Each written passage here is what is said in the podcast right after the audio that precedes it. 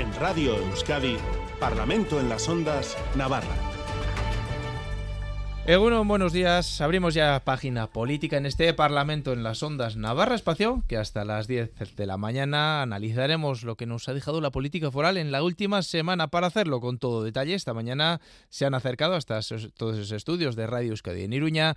Ángel Ansa, parlamentario de Unión del Pueblo Navarro. Egunon, buenos días. Hola, buenos días. Carlos Mena, parlamentario del Partido Socialista de Navarra. Buenos días, Egunon. Buenos días, Egunon. Laura Aznal, parlamentaria de Euskal Herria Bildu. Egunon. Egunon, María Solana, parlamentaria de Geroabay, Egunon. Egunon. Último parlamento en las ondas de este enero tan cálido que estamos teniendo y que acaba con la noticia eh, de que UPN ya tiene fecha confirmada para una de sus citas más importantes, la de su decimotercer, si no estoy equivocado, congreso que se celebrará el próximo 28 de abril. Ángel Ansa, toca calentar motores.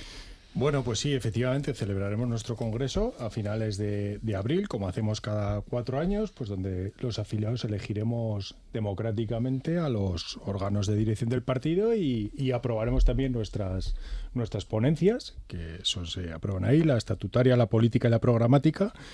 Y desde luego, como dices, pues una cita muy importante para Unión del Pueblo Navarro, porque pues un congreso de nuestro partido siempre es una fecha muy importante. Tendremos tiempo para analizarlo y cuando llegue el momento hablaremos de candidatos, programas, eh, etcétera. Ahora ponemos en marcha este Parlamento hablando de presupuestos, o al menos de negociaciones presupuestarias que no sé si se están dando o no, ahora me lo dirán ustedes.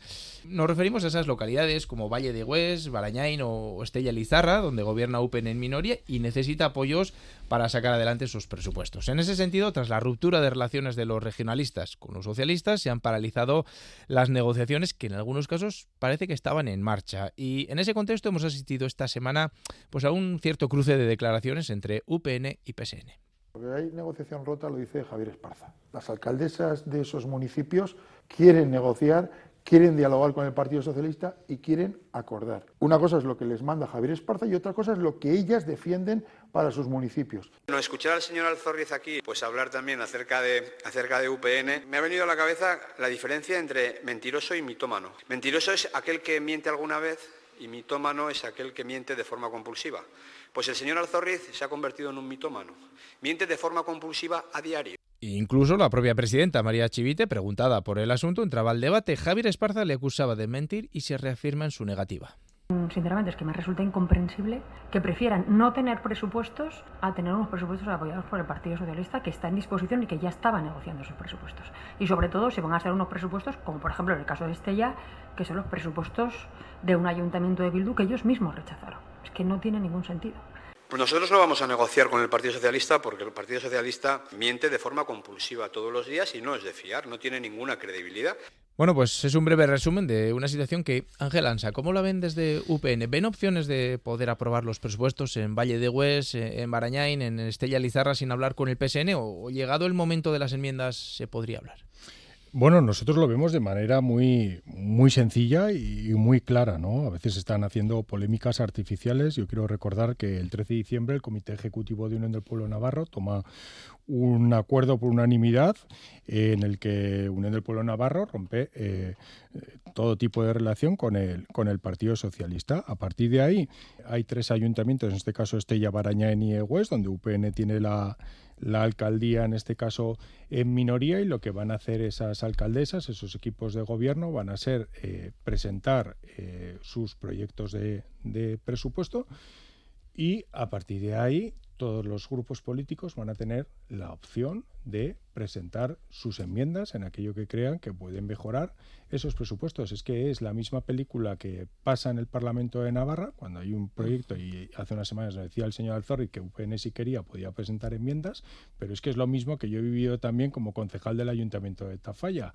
Ha habido un presupuesto y el equipo de gobierno ha dicho que, si queríamos presentar enmiendas las presentásemos. Es decir, aquí se están montando una serie de, de películas incoherentes eh, de que eh, no quiere UPN que haya presupuestos. Igual que no quiere que haya presupuestos son los que van a votar en contra o que no van a presentar ninguna enmienda. Entonces yo, pues bueno, lo que le diría al señor Alzorri, pues bueno, que se centre y se preocupe por los asuntos internos de su partido y que deje de lanzar mentiras infundadas sobre Unión del Pueblo Navarro. Desde el Partido Socialista, eh, Carlos Mena, Ramón Alzórez insinuaba que las alcaldesas de estos tres municipios sí que quieren negociar con ustedes. Y así es. Eh, es que yo creo que aquí hay dos cuestiones, ¿no? Hay una cuestión que es las eh, necesidades personales que tiene Javier Esparza y por otro lado están las necesidades de los ciudadanos y las ciudadanas de esos tres municipios, ¿no? Yo creo que no es admisible que, que un líder político, por sus necesidades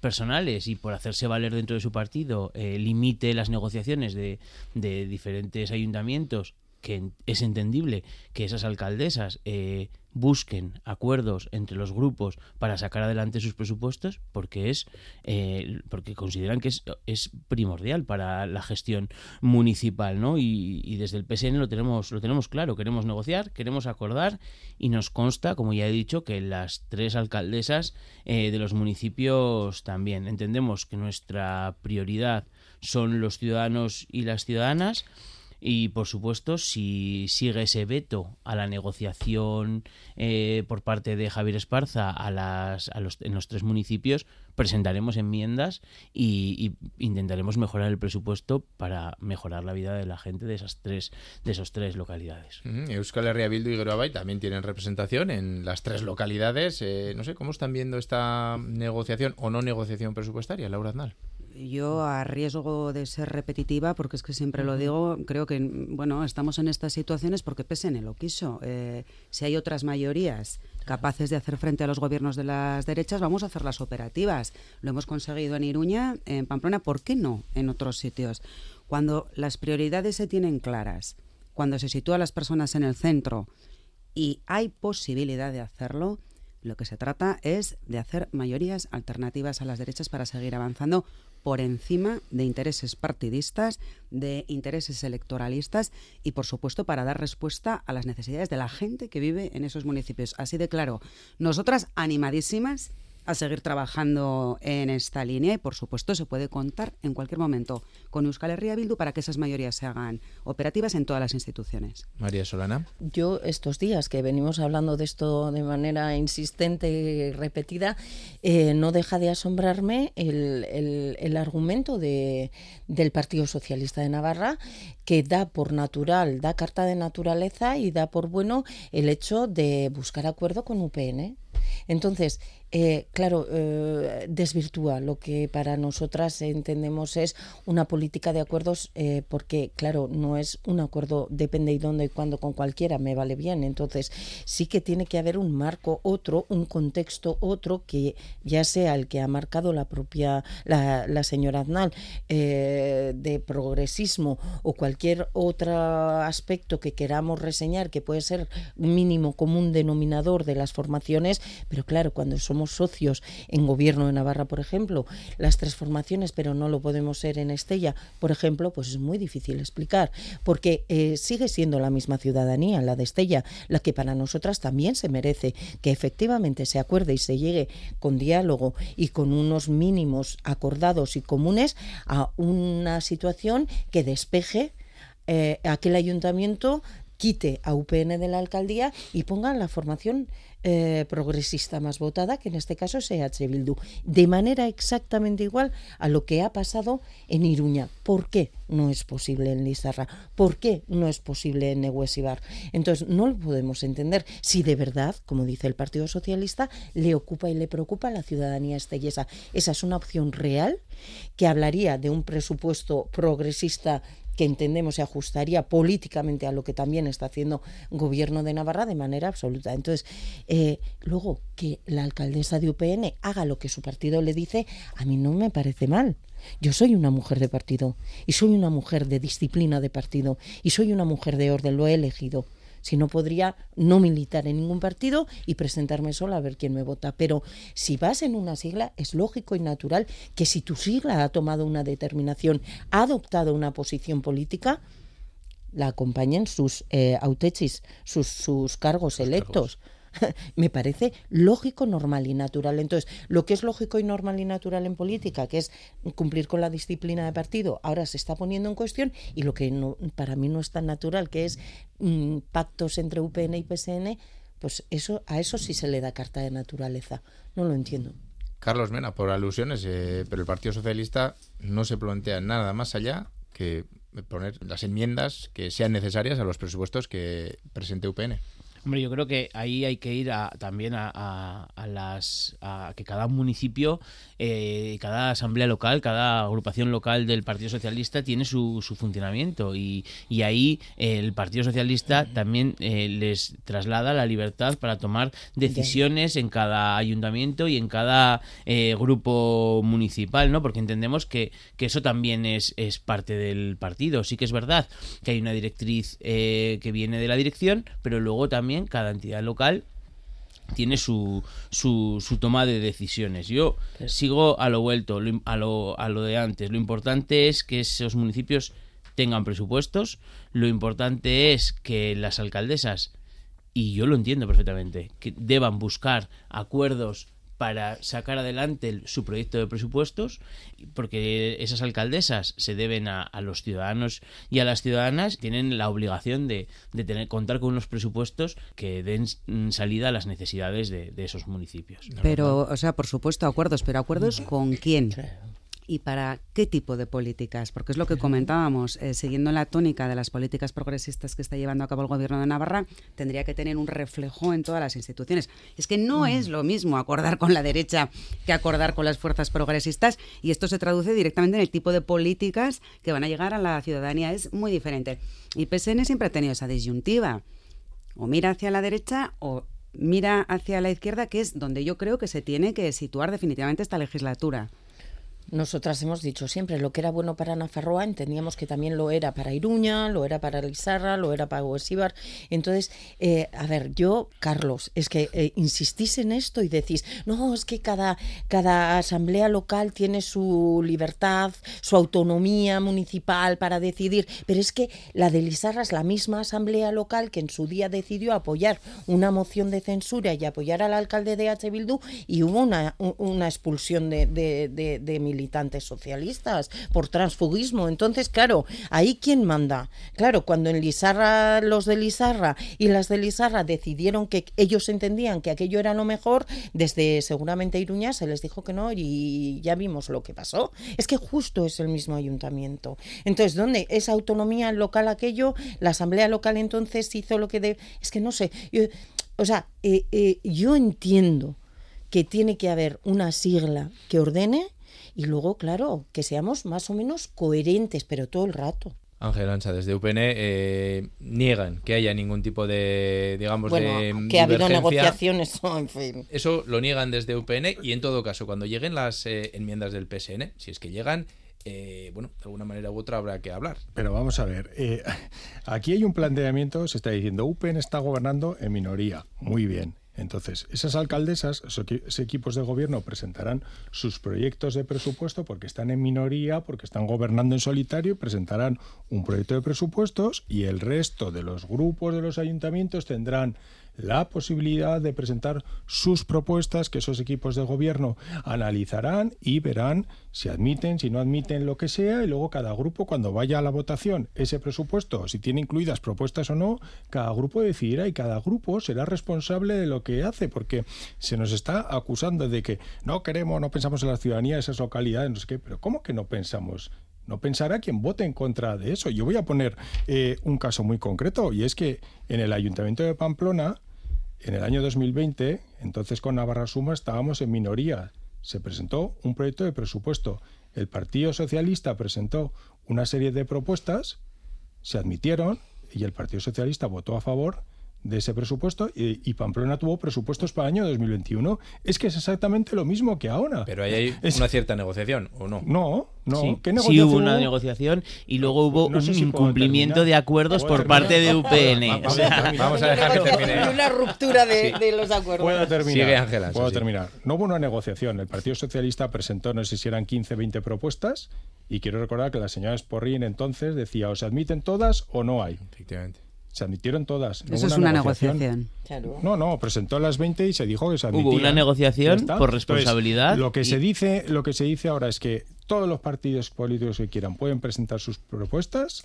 Los equipos de gobierno y esas alcaldesas en minoría, que obviamente como están en minoría, gobiernan en solitario, tienen que presentar su proyecto de presupuesto en solitario y luego cada grupo si le han admitido sus propuestas, le han dejado admitir, si le parece el presupuesto, que vote en consecuencia y de las explicaciones. Que me parece un debate tan absurdo. Pero no lo es, porque cuando alguien absurdo. gobierna en minoría, como es el caso eh, en el gobierno de Navarra, tiene que buscarse aliados. Claro. Si no sabe perfectamente que no va a conseguir unos presupuestos y no va a avanzar, Pues- si no es mediante acuerdos. Luego quiere decir que la voluntad no es la de sacar acuerdo- unos el presupuestos. será a la hora de admitir propuestas, pero no una Y si, negociación. y si hasta el y si hasta veto había posibilidad de negociar, está claro que las negociaciones se han roto de mm, a consecuencia del, del veto Como de la dirección como de Unión digo, del Pueblo Navarro. eh, los partidos eh, seremos como- responsables no, si como- votamos a favor o votamos en contra de los presupuestos. Pero también los grupos municipales que tienen la alcaldía también serán responsables de negociar o no negociar y de si salen o no salen esos presupuestos. Y está claro. Y aclarando lo de Pamplona, es verdad que el Partido Socialista entró a negociar en todos los municipios de Navarra los presupuestos porque nos parecía que era una, un momento muy crítico como para no tener presupuestos en las diferentes administraciones. En Pamplona concretamente se acordaron Ningún presupuesto más se acordó y ningún presupuesto más se acordó porque todas esas, muchas de esas em, propuestas que el Partido Socialista incluyó en los presupuestos que ha relatado el señor Ansa de Navarra Suma no se llevaron a efecto. Ahí la responsabilidad también es de Navarra Suma en su momento, de UPN o de quien de quienes quieran ellos. Por lo tanto, quiero decir, y Ángel, como le ha dicho Laura, tú y yo sabemos que un, eh, un equipo de gobierno en minoría tiene que buscar, como sea, sacar esos presupuestos adelante porque es el, el- es el mayor acuerdo de un municipio en, en el año eh, eh, efectivo. Por lo tanto, me parece que, que su argumento se cae por el propio peso. Venga, y para cerrar ya, Eh, Ángel bueno, como digo en Pamplona, entonces no hubo ninguna excepción porque fue o todas o ninguna.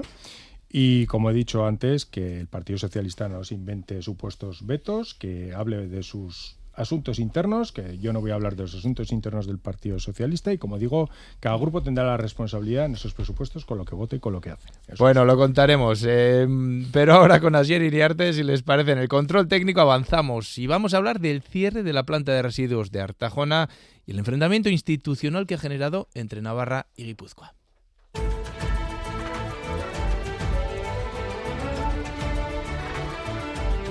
Parlamento en las Ondas Navarra, con Aitor Pérez.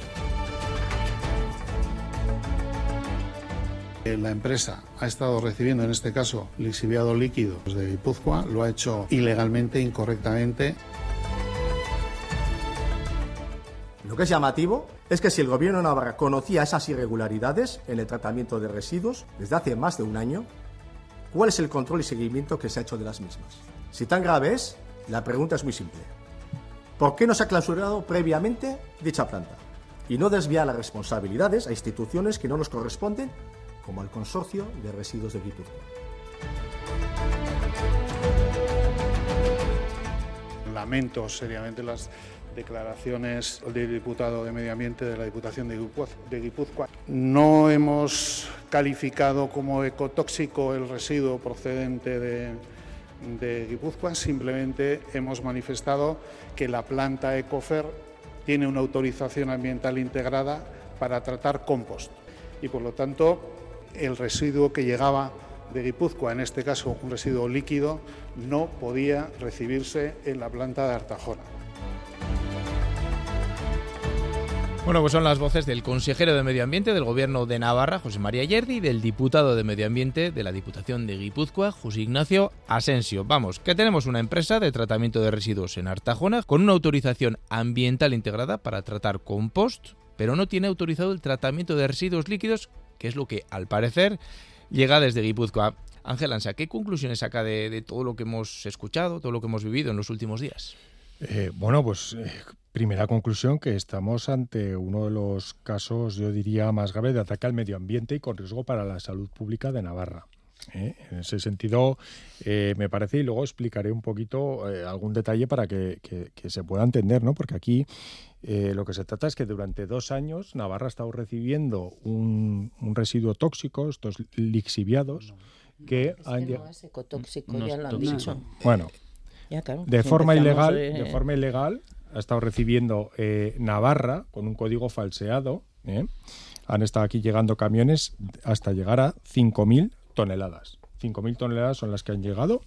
Y lo que estamos viendo ahora es un enfrentamiento entre dos administraciones que, bueno, pues el gobierno vasco y el gobierno de Navarra en este sentido. Es que, claro, la Diputación, la diputación de Guipúzcoa. La Diputación, son cosas distintas, son distintas instituciones, claro. La Diputación de Guipúzcoa, eh, con un color político que es el mismo que hay aquí, porque es el presidente de esa empresa de GHK, es el vicepresidente socialista de la Diputación, y aquí estamos hablando de un gobierno que está presidido por el Partido Socialista. Entonces, aquí yo creo que hay muchísimas cosas que aclarar, porque este caso se ha desvelado a través de dos denuncias, una del SEPRONA y una denuncia anónima, pero estamos hablando que esto se ha producido durante dos años, es decir, aquí ha habido una dejación de funciones importantes eh, ¿Ha habido riesgo para la salud pública? ¿Por qué ha habido riesgo eh, para la salud pública? Porque yo quiero recordar que la parte de la materia orgánica, el 50% que se eh, recoge en la mancomunidad, la comarca de Pamplona, y que va a esa planta de Artajona para luego hacer fertilizantes agrícolas, nadie puede garantizar que no se haya eh, mezclado o contaminado con esos líquidos. Entonces estamos hablando de un caso bastante serio. Yo entiendo que algunos eh, lo querrán eh, minimizar, pero a mí me gustaría ver las posiciones de algunos grupos si esto hubiese pasado con un gobierno de UPN de que no se estarían acusando de dejación de funciones y de, como digo, de algo a mí me parece grave que hayan estado durante dos años viniendo camiones de manera ilegal a una planta de, Navarra. Estamos hablando de dos años y de 5.000 eh, toneladas. Carlos Mena, PSN. A mí me, sorprende que en un tema tan sensible como, como este eh, se esté haciendo este tipo de afirmaciones y este tipo de, utilización. Eh, por supuesto que es un tema preocupante. Es un tema muy preocupante. Es un tema que, que, que, un riesgo eh, para el medio ambiente. Pero es verdad que, que que yo diría que son dos cosas diferentes. Una cosa es la situación de Guipúzcoa, que está en juzgados, y otra cosa es la cosa de Navarra. Es verdad que eh, Ecofert ha estado recibiendo eh, líquidos procedentes de diferentes eh, lugares, Guipúzcoa, también el consejero en la comparecencia habló de una empresa de Tudela. nadie ha dicho que sean tóxicos.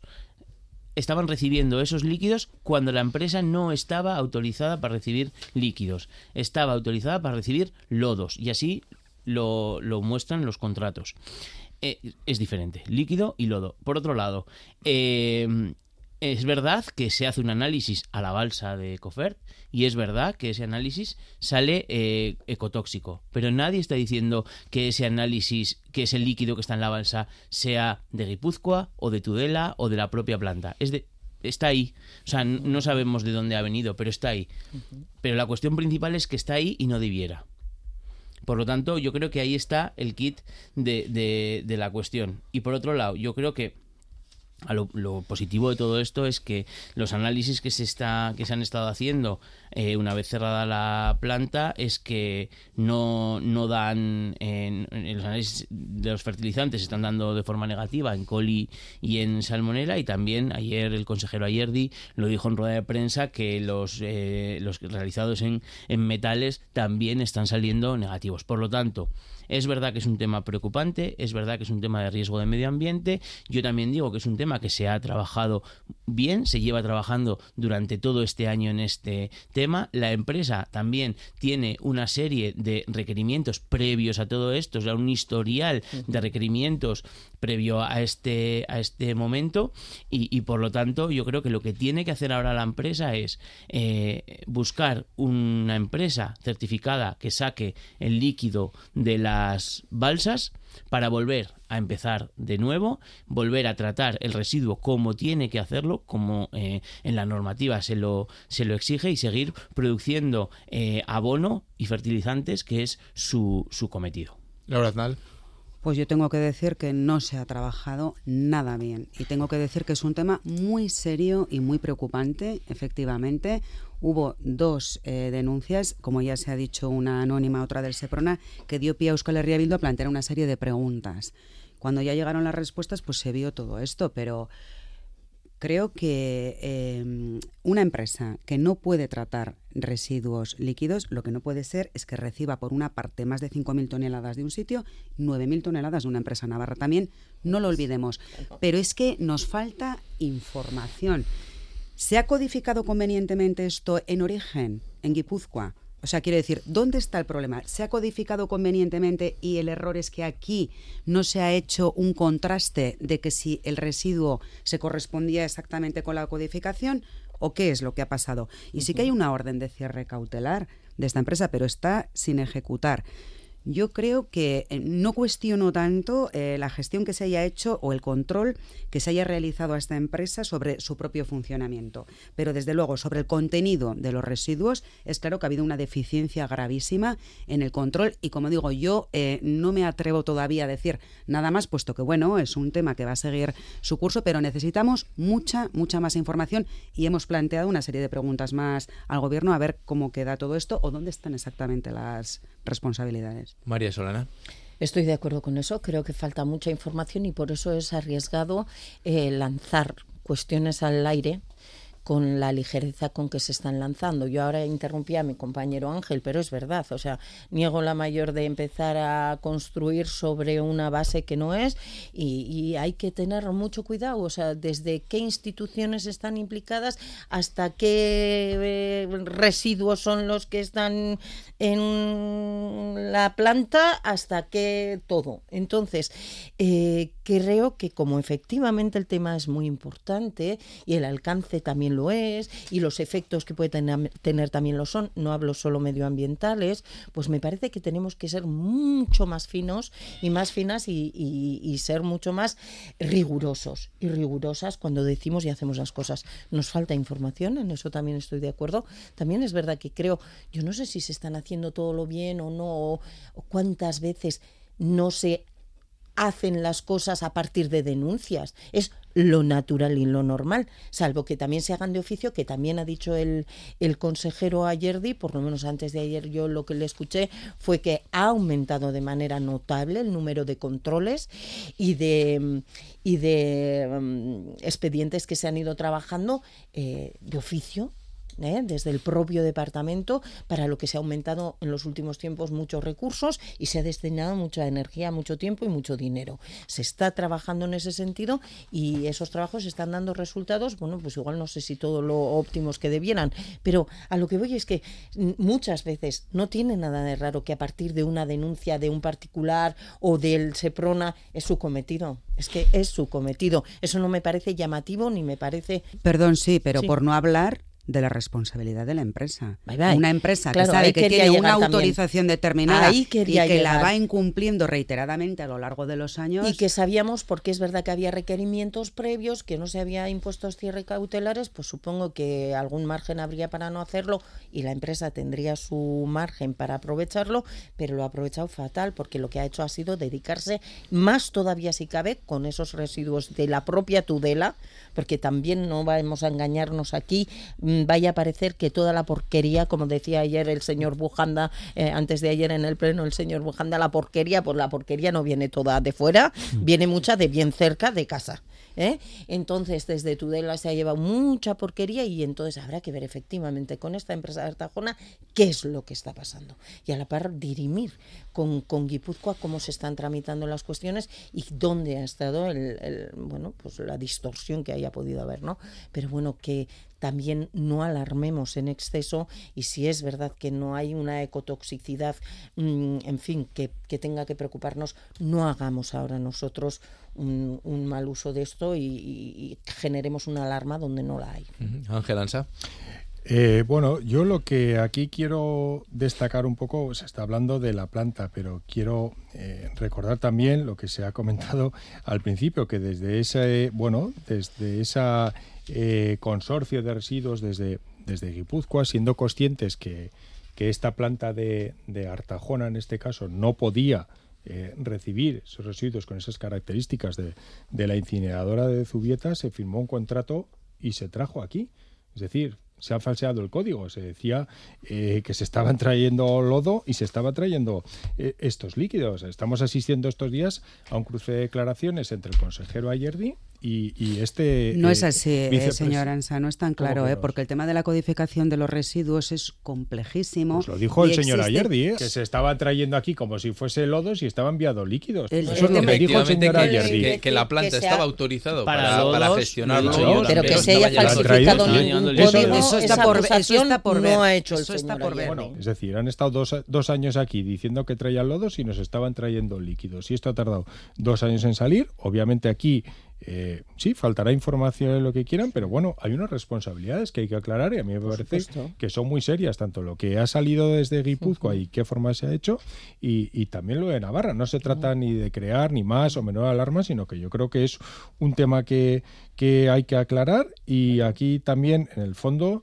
y lo voy a decir, se ve eh, un trasfondo de unas elecciones en el País Vasco y una pugna eh, que se está viendo en determinadas informaciones y, y se está viendo de, manisa- de manera clara que falta poquito para las elecciones del País Vasco y esto también tiene su trasfondo Cualquiera político. y se diría está que viendo. UPN se va a presentar por primera vez No, allá. no, no, Pero no, es cierto, es cierto, y era uno de los, de los allá. apuntes que se hacían que los residuos, pues bueno, siempre Eh, tienen en el ámbito electoral tiene un trasfondo y- político importante en el País Vasco y en este caso lo estamos viendo y cada uno sabe cómo está actuando con unas elecciones en el País Vasco dentro de poco. Venga, Carlos Mena. No, yo, más, yo creo que sí que es verdad que, los residuos son, yo creo que son un problema para todos, es, es verdad. Eh, Navarra, eh, bueno, pues durante eh, un año ha estado investigando a esta empresa concienzudamente. Lo ha hecho con requerimientos anteriores, el historial está ahí, el consejero lo relató en varias ocasiones. Eh, yo creo que la clave es que eh, no es que la clave es que esa empresa no podía recibir líquidos y los estaba recibiendo.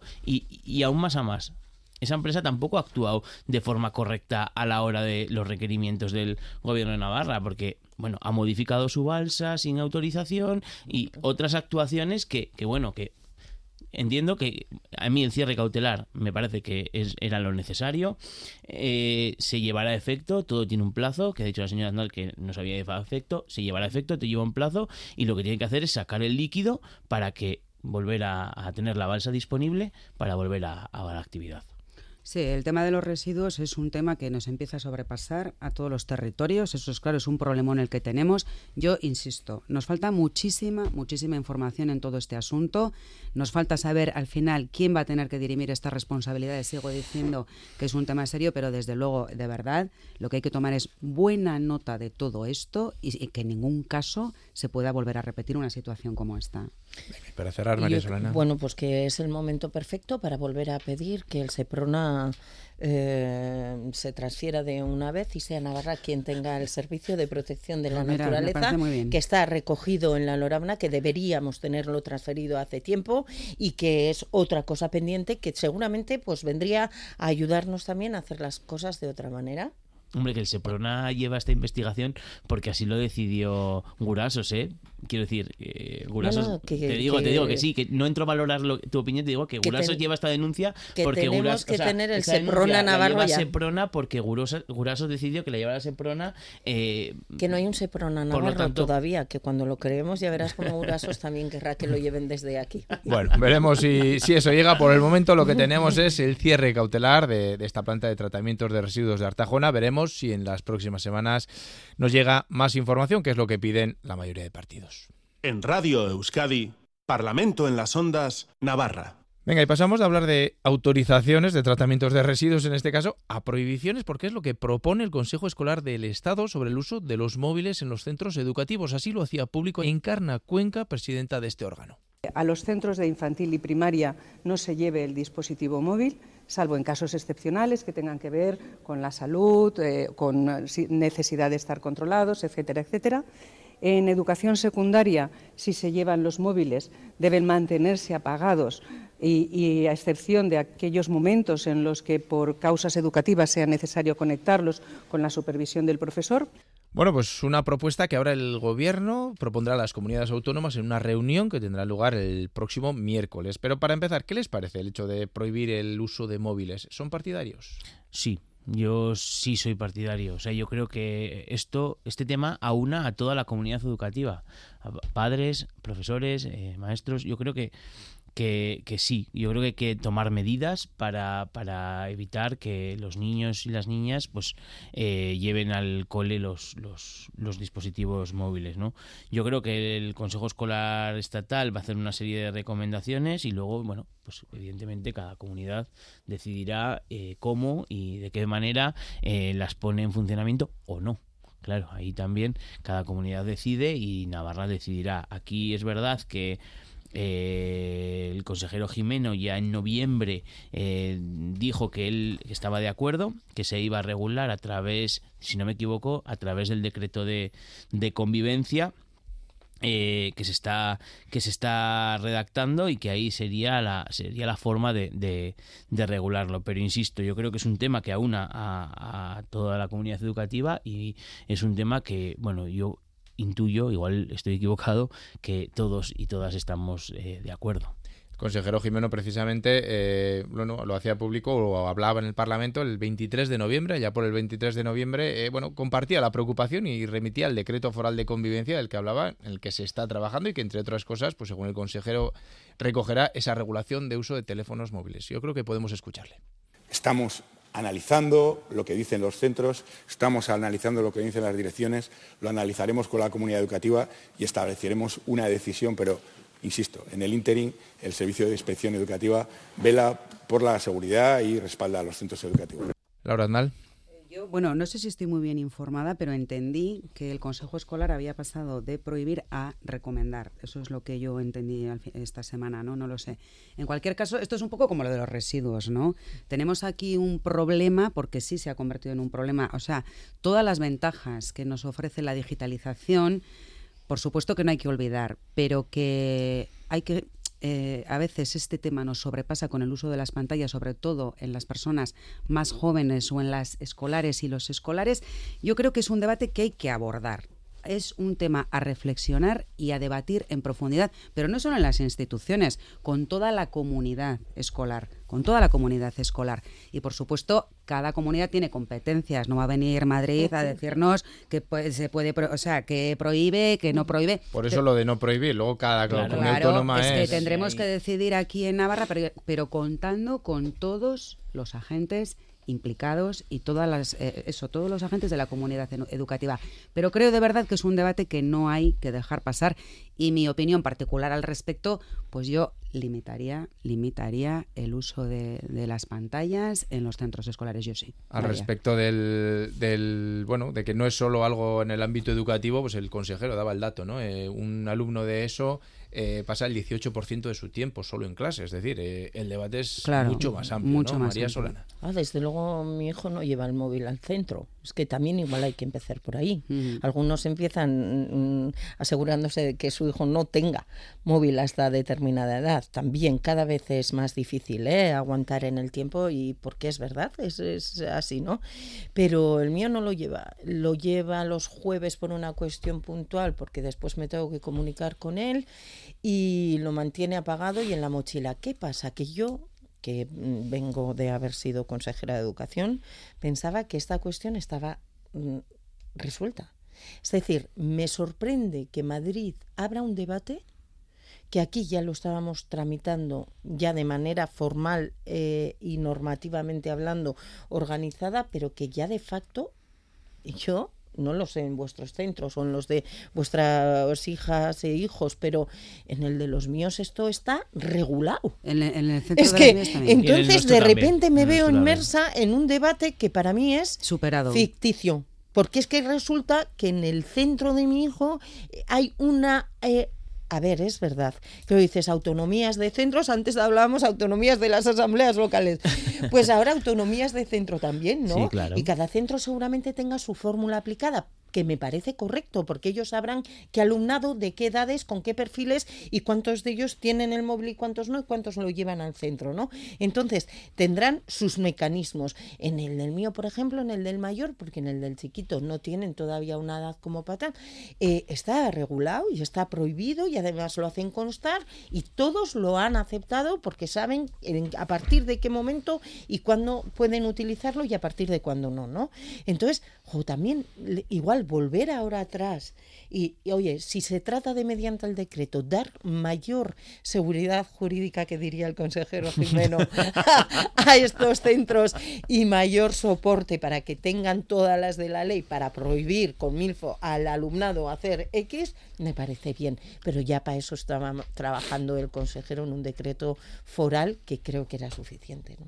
Ángela bueno, esa respuesta del consejero Jimeno venía a una pregunta oral que planteamos desde Unión del Pueblo Navarro, haciéndonos un poco eco de un movimiento que surgió de, bueno, yo creo que eran más de 2.000 familias navarras que andaban con no sé si era a través de un grupo de WhatsApp eh, contando un poco esta, esta problemática. Y bueno, pues planteamos esa pregunta porque, bueno, es verdad, yo, por ejemplo, que soy un, gran defensor de todas las nuevas tecnologías por, por mi formación y tal, pero entiendo que que bueno, que también tiene sus peligros. Y estamos viendo casos de, pues, de bullying, de acoso, de menores que están metiendo en grupos de pornografía sin controlar, o sea, es decir, que también hay eh, ciertos problemas y también eh, pues cierta disminución en las competencias de comprensión y otras técnicas de, niños o de menores que pasan mucho tiempo delante de, del móvil, porque yo creo que muchas veces todos habremos visto eh, por la calle, eh, a padres que cuando no pueden controlar a su niño pequeño le plantan el móvil, eh, le ponen el juego, el YouTube lo que sea y eh, tiene sus riesgos, tiene sus riesgos. Entonces, bueno, hemos visto cómo esa prohibición en muchos países europeos está. Ha habido comunidades autónomas en España que, que han empezado a, regularlo y sí que es verdad que, bueno, recientemente hablaban, yo creo, comunidades educativas, directores, ¿no? que que sí que reclamaban un poco, pues una, eh, como se ha dicho, una, una forma eh, legal o algo autonómico por parte del gobierno, pues en principio hablaban de prohibir el uso. A mí, si me preguntas eh, mi, mi, posición o la del grupo, yo creo que por lo menos hasta acabarla eso, yo sí los prohibiría. Yo hasta acabarla, yo lo tengo claro.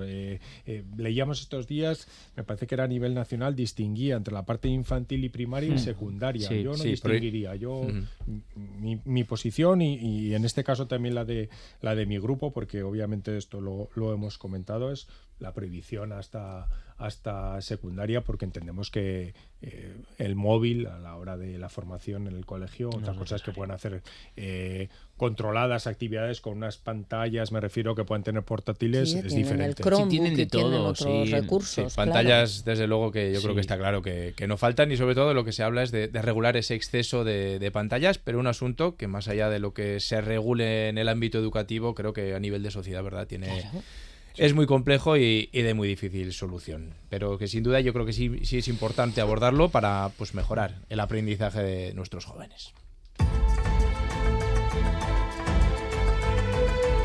Venga, y antes de acabar vamos a mirar a Madrid. Allí el martes que viene se votará en el Congreso la ley de amnistía, la ley que en la que esta misma semana pues, se acordaban varias enmiendas entre el PSOE y sus socios, la más relevante la que afecta a los delitos calificados como de terrorismo, que en algunos casos podrán ser amnistiados. Nos da detalles nuestra compañera de Radio Euskadi en Madrid, Nerea Sarriegi. Los delitos de terrorismo serán amnistiables excepto si incurren en violaciones graves de derechos humanos. Un acuerdo más a través de una enmienda. Y Esquerra consiguen una parte de lo que pedían al PSOE. Firman todos los grupos favorables a la amnistía, también el PNV y EH Bildu. El cambio lo explicaba así el ministro de Justicia Félix Bolaños. Si le digo que la ley lo que hace es una amnistía a todos los comportamientos relacionados con el proceso independentista. No hay nada fuera del proceso independentista que quede amnistiado. Junts buscaba un mayor blindaje para Carlas Puigdemont y Esquerra para Marta Rubira, entre otros, porque están imputados en el caso Tsunami Democratic, que se investiga como delito de terrorismo. El objetivo con este cambio es cerrar la puerta a interpretaciones y protegerse por si resurgen otras causas judiciales una vez aprobada la ley. Hablaba satisfecha Miriam Nogueras de Junts porque se da un paso para garantizar, decía, la separación de poderes. Esperem que aquesta llei es pugui reforçar una mica més i, per tant, que es pugui garantir aquesta separació de poders. Inclou absolutament tothom. També, evidentment, els CDRs entenem y també Teresa Jordá de Esquerra no porque caben todos también los CDR. Avisan, eso sí, de que la ley no es todo lo que quisieran. Mantienen vivas varias enmiendas. La puerta del PSOE, que estaba cerrada a cal y canto, dicen, puede abrirse aún más. Hay tiempo hasta el Pleno, que salvo sorpresa será el martes que viene, 30 de enero. Bueno, pues nueva semana de intensidad en torno a una ley de amnistía que si no hay sorpresa será, como decía Nerea, aprobada la próxima semana. ¿Qué les parecen estos nuevos cambios introducidos en la ley, Laura Aznal? Nosotras siempre hemos dicho, esto es una ley eh, necesaria, reparadora y que va a ayudar a avanzar en, términos de, de democracia. Los catalanes, las catalanas fueron duramente represaliados por querer ejercer un derecho al voto. Nunca debió de judicializarse un conflicto político. Yo creo que esta ley aporta eh, una solución política a un conflicto político y, por supuesto, esta legislatura en Madrid va a ser muy complicada porque las derechas también allí se han instalado en el ruido permanente y van a intentar torpedear todo el rato todos estos avances tan necesarios. Y bueno, o sea, yo pienso que en democracia cualquier proyecto político es completamente eh, legítimo, como el catalán en este caso. También los independentistas, ¿cómo no? Lo que pasa es que, bueno, no quieren entender, no quieren asumir. Y siempre termino diciendo que es una ley. Es una ley que se va a votar en el Congreso, que además de estar importantísimamente respaldada por catalanes y catalanas, también lo está por una amplia mayoría que existe ahora mismo en, el Congreso en Madrid, lo cual nos alegra enormemente y bueno, pues que se apruebe cuanto antes para seguir avanzando. Ángel Ansa, eh, enseguida me da su opinión, pero antes vamos a escuchar a su compañero Alberto Catalán en el Congreso. Eh, ahora resulta que hay un terrorismo bueno y un terrorismo malo. Terrorismo bueno es el de los socios de gobierno y terrorismo malo es el de los demás. En esa línea que ha emprendido este Gobierno, blanqueando los herederos políticos de ETA y hablando de terrorismo también en una ley de amnistía que, como decían los propios miembros del Gobierno y del Partido Socialista, es ilegal e inconstitucional, no aporta nada positivo para la convivencia de nuestro país. Todo lo contrario, radicaliza y polariza la misma.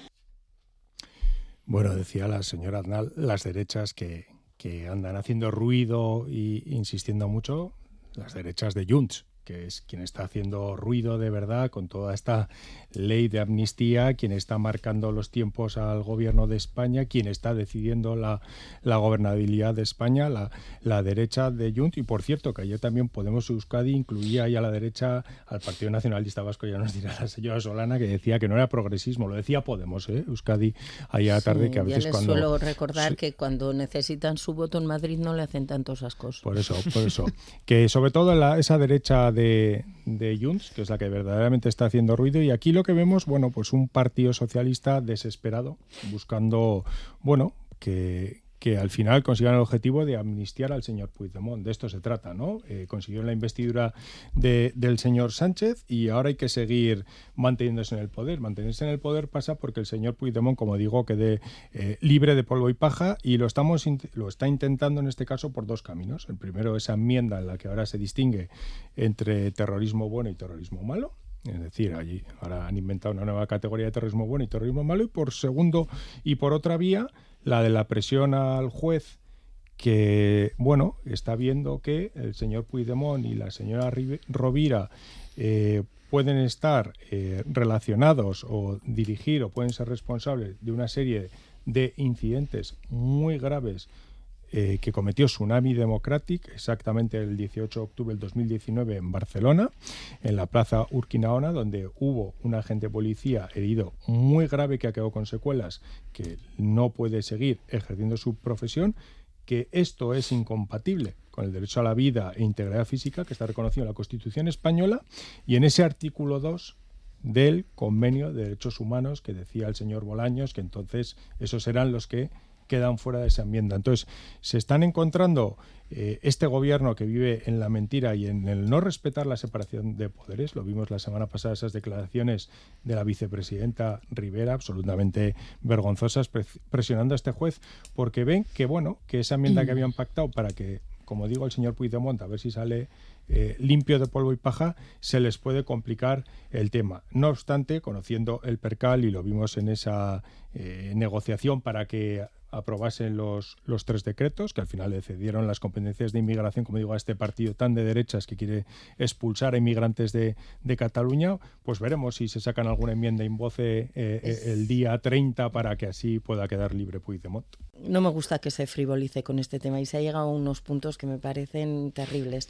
Eh, me llama mucho la atención y me sonreía porque, claro, oír a la derecha eh, hablar de lo malos que son los de derechas, mm, porque claro, si asumen que Junts es de derechas o quieren asumir la teoría en según qué momentos de, de Podemos o de otros de que eh, el partido al que yo pertenezco, que es el PNV, también lo es, pues eso, pues que me da mucha risa ver cómo la derecha critica a la derecha cuando los de la derecha que critican no son de derechas y entonces el, juego, el juego es divertido.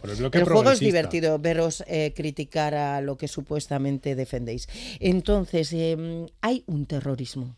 Este es el problema, que hay un terrorismo y hay un querer hacer pasar por terrorismo lo que no lo es. Y eso se ha hecho durante mucho tiempo y aquí tenemos muchos ejemplos bien cerca tenemos. Y aquí hemos tenido durante demasiado tiempo mucho empeño en querer hacer pasar por terrorismo lo que no lo es. Y eso ha supuesto condenas muy largas a muchas personas y, por ejemplo, el más reciente o el menos lejano, por así decir, el caso Alchazu, ¿no? donde nosotros defendimos y nosotras defendimos durante mucho eh, tiempo también que se estaba queriendo hacer pasar por terrorismo lo que no lo era. Y puede haber incidentes graves, claro que sí, y pudo ser, él, aquel fue un incidente que había que, que ver, valorar y juzgar en su caso, pero como corresponde no eh, unos incidentes graves. No digo que no los hubiera habido, pero era terrorismo. Es que aquí hay eso, hay un terrorismo y luego un querer hacer ver que, algo que es terrorismo sin serlo. Y eso es banalizar el terrorismo y eso es peligrosísimo, además de costosísimo a nivel también democrático y a nivel de derechos humanos y su vulneración. Por lo tanto, a mí la ley de amnistía que se está tramitando me parece garantía democrática y me parece subsanación democrática y me parece poder avanzar en la buena dirección, eh, haciendo las cosas donde corresponde, que es hacer en el legislativo una ley y con todas las garantías y darle a un problema político una solución política. Enseguida le doy la palabra a Laura Aznal, pero Carlos Mena, que no todavía no ha hablado. Bueno, desde el, ¿Qué pasa, María? Nada.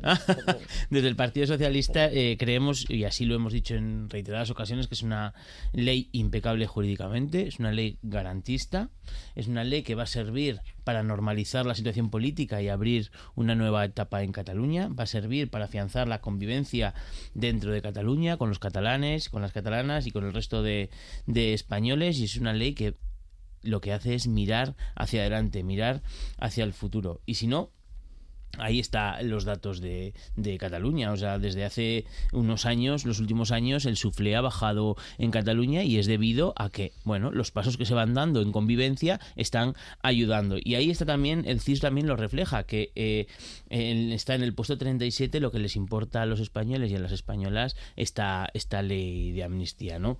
Yo creo que eh, aquí el Tribunal Constitucional dirá lo que tenga que decir si esa ley llega al Tribunal Constitucional, que no voy a ser agorero, pero viendo cómo están las derechas, evidentemente va a ir al Tribunal Constitucional, lo tengo clarísimo, porque es su forma de hacer política, llevando todo a la justicia, eh, y dirá el Tribunal Constitucional, dirimirá qué es constitucional, qué no lo es, o si lo es todo constitucional.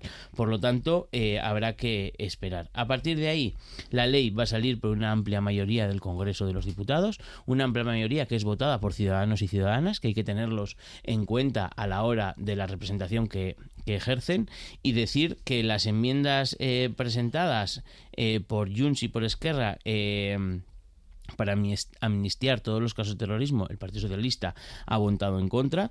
Por lo tanto, yo creo que ahí está clara cuál es la posición del Partido Socialista y a partir de ahí, pues habrá que ver cómo queda la, ley eh, y, el objetivo que tiene la, ley. Laura Aznal, brevemente. Eh, sí, bueno, se, se, hablan de diferentes tipos de terrorismo, siempre los ha habido. El terrorismo de Estado comparado con el terrorismo de ETA, las víctimas del terrorismo de ETA las víctimas del terrorismo del Estado, que muchas ni siquiera han sido eh, reconocidas. Efectivamente, todas tenemos en mente aquello de que todo es ETA todo el tiempo, todo el rato, las consecuencias que ha tenido.